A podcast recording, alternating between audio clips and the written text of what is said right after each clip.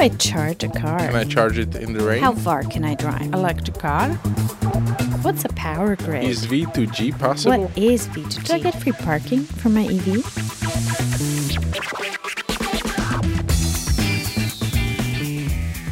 Hi, everyone. Welcome to Electric Avenue, a podcast about the electric mobility revolution and new energy economy as seen from our perspective out here in Central and Eastern Europe. I'm your host, Aaron Fishbone, Communications Director at electric mobility charging services provider Greenway, based in Bratislava, Slovakia.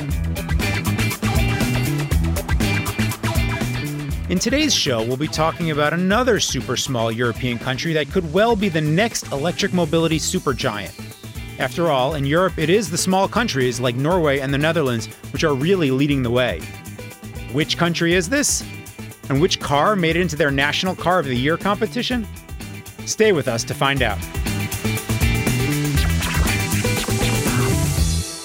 In the Electric Avenue podcast, we try to tackle bigger topics that surround the electric mobility industry, and we also explore developments in our region of Central and Eastern Europe.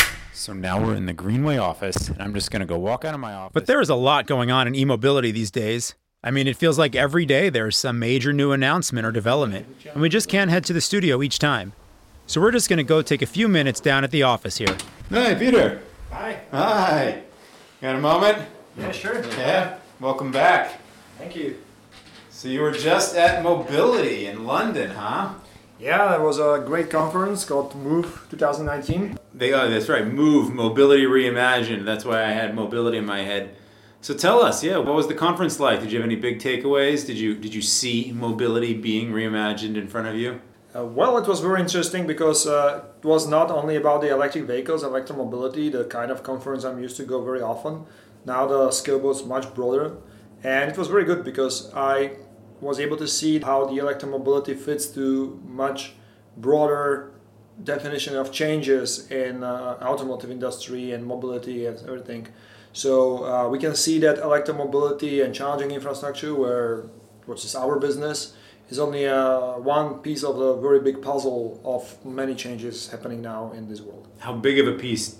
It is very important because uh, uh, there is no doubt that uh, whatever we are going to drive in the future, whatever kind of mobility we are going to have, most of it will be electric, that's for sure. And uh, I think the most important takeaway from the conference for me was that we are really now talking about mobility. We are not talking about the assets, we are not talking about the vehicles and so on and so forth. It's everything about mobility and very much user centric. So you mean sort of this like mobility as a service, transportation as a service sort of mentality, or The, the mentality is saying that basically I need to move from A to B and I don't care how. Best thing is the most efficient way. So I will probably combine in the future all kind of means of transportation, own car, public transportation, walking, biking, electric scooter, everything. And you need something or someone who advise you and the someone is usually your telephone. The telephone tells you go this road, take a public transport, take a combination. And that's that's uh, that's amazing things which are happening now. So I guess one element of that overall mobility shift that we're seeing is uh, is something like electric scooters. I mean, they're everywhere now. Even here on the streets of Bratislava, I saw a nun whiz past me on a scooter just the other day. So, are there overlaps or kind of synergies between electric vehicles that we're talking about, cars, vans, and uh, charging infrastructure, and the types of electricity and electrical needs and battery needs that scooters have? I don't know if a specific scooter. I, we don't have a scooter sharing, for example, in Bratislava, so I don't have really on-hand experience.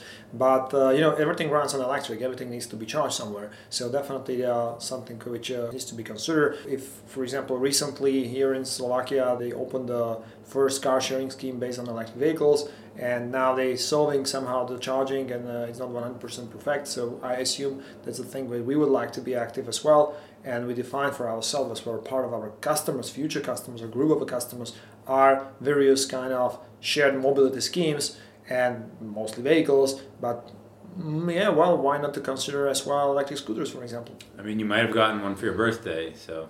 Yeah, yeah, that's another thing. I got one and I, I was really amazed. I just recently made a first drive because it's quite cold here. but recently the day was quite nice, so I took it to the city and I have to say Uh, for me, it's a quite mm, surprising and really a game-changing thing. Was there one technology or one innovation or one uh, service approach that really stood out that you learned about that move? No, and actually, I think it's it's a combination of many things. So this is a new ecosystem. It's not really. I cannot point out okay, this is something absolutely breathtaking. But what is interesting is how these things start to play together. That's for me the most fascinating thing. Mm-hmm. Probably a lot of place for, for new entrepreneurs and new innovations to be there as well.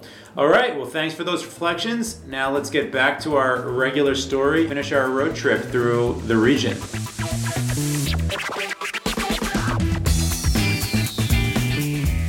Well, that was our discussion of some of the latest news that we're dealing with and thinking about, which took place at our office. Now, we're back in the studio to continue our Electric Avenue journey throughout Central and Eastern Europe. And our next stop is going to take us to one of our favorite travel destinations, beautiful Slovenia. Uh, yeah, my name is uh, Tanya Mesicek. We were able to catch up with Tanya Mesicek, uh, who works for Slovenian software developer Etrel, and they provide back-end solutions to charging infrastructure providers such as Greenway. You have to, you have to stop me. And she was able to give us an update on this situation regarding electric vehicles and electric mobility in Slovenia. At the moment, there are approximately 1,500 uh, electric and plug-in hybrid vehicles on Slovenian roads, uh, which represents less than 1% of all passenger cars. Of those, approximately two thirds have been registered in 2017 and 2018, which brings us to quite high numbers in comparison to all the previous years. A small number in terms of percentage, but still, the fact that so many of them have been in the last two years really shows a positive trend, huh, Peter? Yes, it is. And uh, Slovenia is a different country than Slovakia, by the way. Common mistake. Common mistake. It's very interesting, I think. It's a very beautiful one. It's uh, very nice uh, nature. And people very much care about environment. And I think that's a very good base for electric vehicles as well. This kind of attitude and positive attitude of Slovenian people towards the environmental issues. So they have that in great environment, and it's incredible for tourism and for visiting. But it seems like the government has also played a very active role in orienting the people towards electric mobility. Here's Tanya. The incentives at the moment in Slovenia come in several ways. Uh, one of them is subsidiaries for the purchase of electric vehicles which are, let's say, for the um, EVs are around 7,500 euros. For plug-in hybrids are around 4,500 euros. The government is also subsidizing installations of public charging stations at around 3,000 euros for uh, AC chargers and uh, 5,000 euros for DC chargers. There are also some lower interest rate loans uh, available for the purchases of electric vehicles and also charging stations for individuals, businesses, and uh, municipalities. And there's also an incentive in terms of the exemption from yearly fee for uh, motor vehicles. Peter, how does that package of incentives sound to you, and which ones would you like to see in Slovakia? Um, definitely appealing. I think we had here the uh, some kind of subsidy for electric vehicles, which may return, and uh, as well, what uh, is prepared here is the rollout of charging infrastructure by municipalities. So it's definitely two things which uh, are very nice in, in Slovenia, and we would like to have it in Slovakia as well. It's great that they incentivize both for the end user, for the purchaser, the vehicle, and it's a significant incentive, 7,500 euros. As well, they provide incentives and subsidies for the charging infrastructure so that both sides can develop. That's very important. And on charging infrastructure, it's not only about the monetary incentives, but as well, it's about attitudes to let people to build the charging infrastructure, for example, on the public parking lots. So if the municipality really support this as well from the procedural point of view, because it's not really easy to build a charging point, you need a lot of permissions, you need to go to many offices, ask for various papers. If there is a, some kind of a process from your municipality to help you with this, that is extremely important or the leadership to encourage the departments to make it easy. I mean, how many times have we been to the police office in one, say, small town in central Slovakia, and they think you need this type of sign for the parking space to be officially reserved for electric vehicle, but in some other community they tell you no no no you need to go to that office and get a different type of sign. I mean these are the types of small things that maybe I think a lot of people don't think about, but we certainly experience as we try to designate parking places for electric vehicles and for the chargers. Yes, sure. This could definitely discourage you to do anything uh, if there are many, many obstacles. Mm-hmm. And the role of incentives in getting people's minds to change and making people willing to make that first purchase. What do you see there?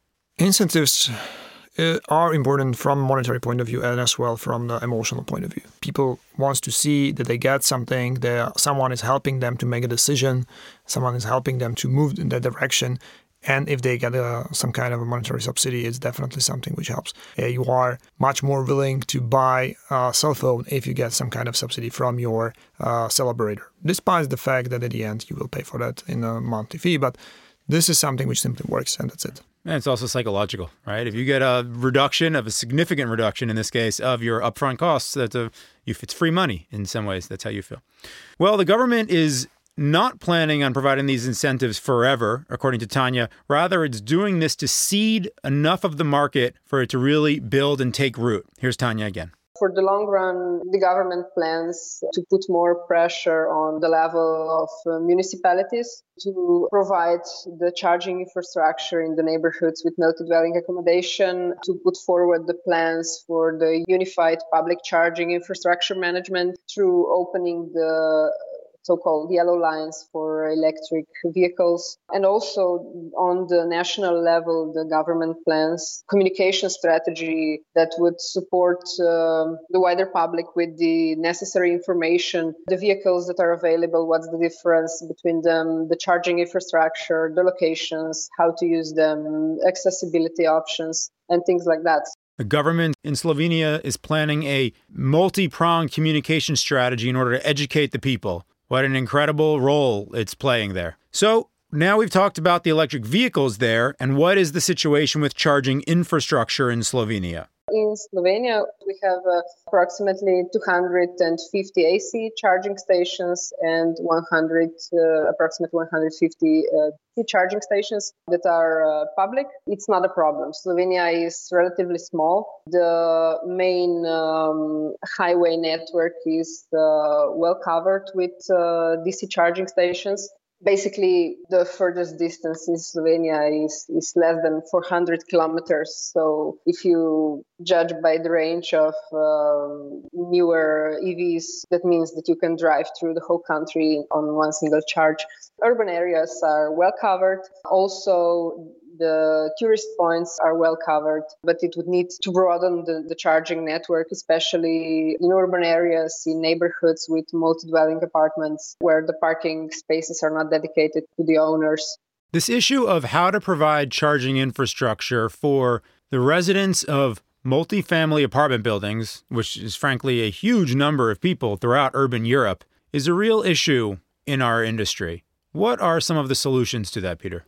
The biggest problem in this is definitely the coordination of the actions. So you need to coordinate uh, the intention of the cities, you need to coordinate intention of uh, DSO or energy providers, availability of uh, charging points in the streets where electric vehicles are probable to be. So it's not maybe such a big financial burden. It's really much more about how you organize these things around that. So, in my view, there is a big space for uh, private companies to help cities to organize all these things around that. I don't really expect that the cities by themselves are going to build a huge know-how and huge organization capabilities to build a charging infrastructure. That's not their primary role. They may invest into that, they may somehow maintain that, but maybe a single point of contact in the city who sort of has an eagle's eye perspective. Exactly, because it's not only about generally saying, okay, we want to have in a city 1,000 chargers, but it's really where where is the exact spot? So you need to align interest of the people who are living there with the plans for rollout of electric mobility and uh, charging infrastructure. Especially as electric mobility becomes more popular. In Slovenia, we see that uh, it's accelerating quite quickly. People know a lot about electric vehicles. There are some on television shows. The three most popular EV models in Slovenia are BMW i3, uh, Renault Zoe and Nissan Leaf. Uh, and Nissan Leaf is also the runner-up for the Slovenian Car of the Year 2018 award. So that might be interesting.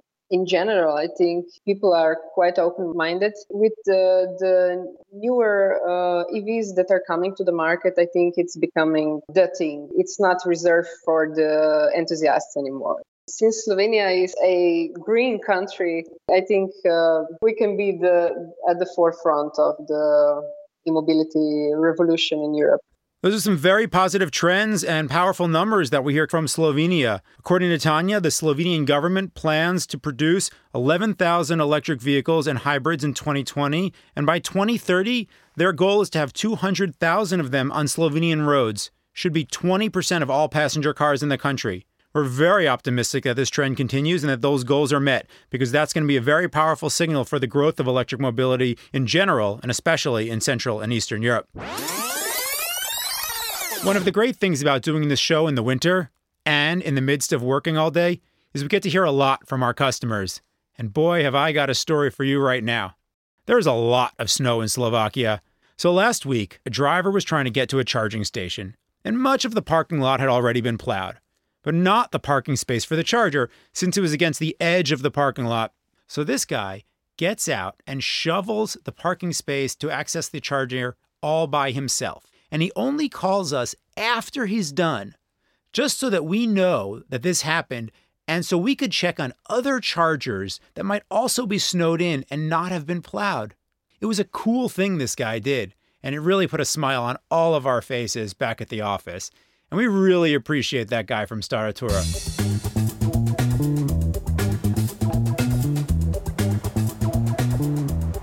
That was our show, and that was our journey throughout Slovenia. There's a lot of positive trends happening there, and we look forward to seeing them continue and even to returning.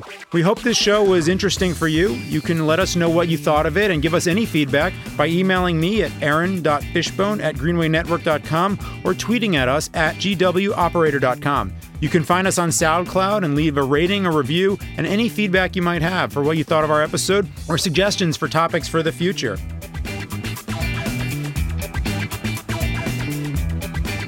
And before we leave, I want to say a quick thank you again to Tanya from Slovenia for providing that great content and for being such a great interview partner. For my co host, Peter Badik, here in the studio. Thank you as well for the studio itself, K2 Zvuk here in Bratislava, Slovakia, and for our producer, Katarina Urban Richterova, for helping us pull this all together. With that, we wish you a great day and many electric kilometers to you.